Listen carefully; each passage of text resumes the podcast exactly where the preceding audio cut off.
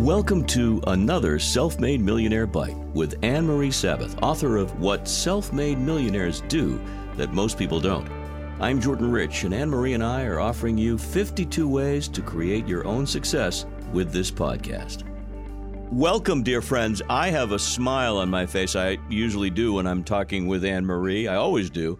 That's perfectly connected to the title of today's podcast, Being Positive. One of the facets of self made millionaires and actually successful people everywhere is that ability to stay positive. And it's not always easy, but certainly it's an important dictum. Let's talk further about that if we can. Well, thank you, Jordan. And that is one of the many reasons that I enjoy doing these podcasts with you because your positivity comes through. Oh, it seeps through.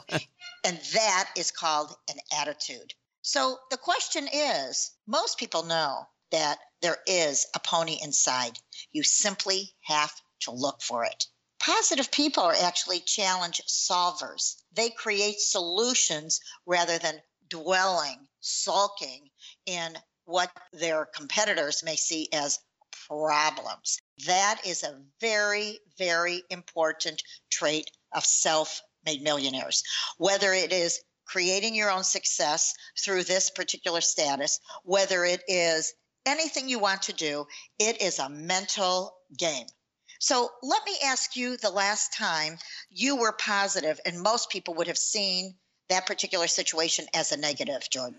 Oh gosh, it happens so often in the world of broadcasting and podcasting. I'll, I'll just relate it to that the idea that uh, somebody has a uh, content that they want advertised or promoted, they have no idea how to do it and they're frustrated. I step in and say, there's a way to tell your story in a creative way. Let's explore, let's examine. And I, I think just being positive and allowing people to vent a little bit, but also offering solutions. I don't know if that's a good answer, but uh, I have that challenge all the time to keep people motivated. That is a very good example because the key is it is moving forward two solutions.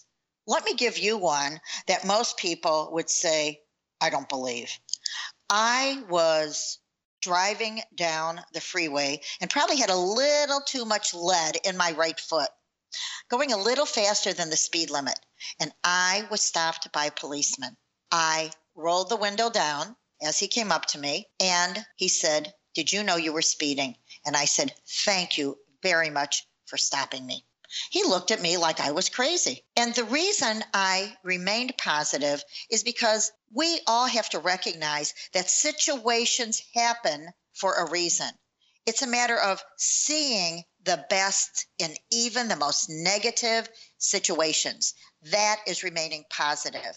And the key is it is creating that mindset if it is not an inherent part of who you are. Mm. So, for listeners, I would like to challenge them to figure out the last time maybe they were a little more negative than, than they needed to be and what they could have done to be more positive so that the next time they are confronted with a situation, they will remain more positive. Right. I wanted to draw back on what I suggested and give you a hard example. I've known and interviewed thousands of interesting people from all walks of life, and some of my favorites are those who have overcome disability of one type or another. These are the people who uh, remind us that it's all about perspective and gratitude for what we do have, not upset over what we don't have. That, thank you. That really puts everything in perspective.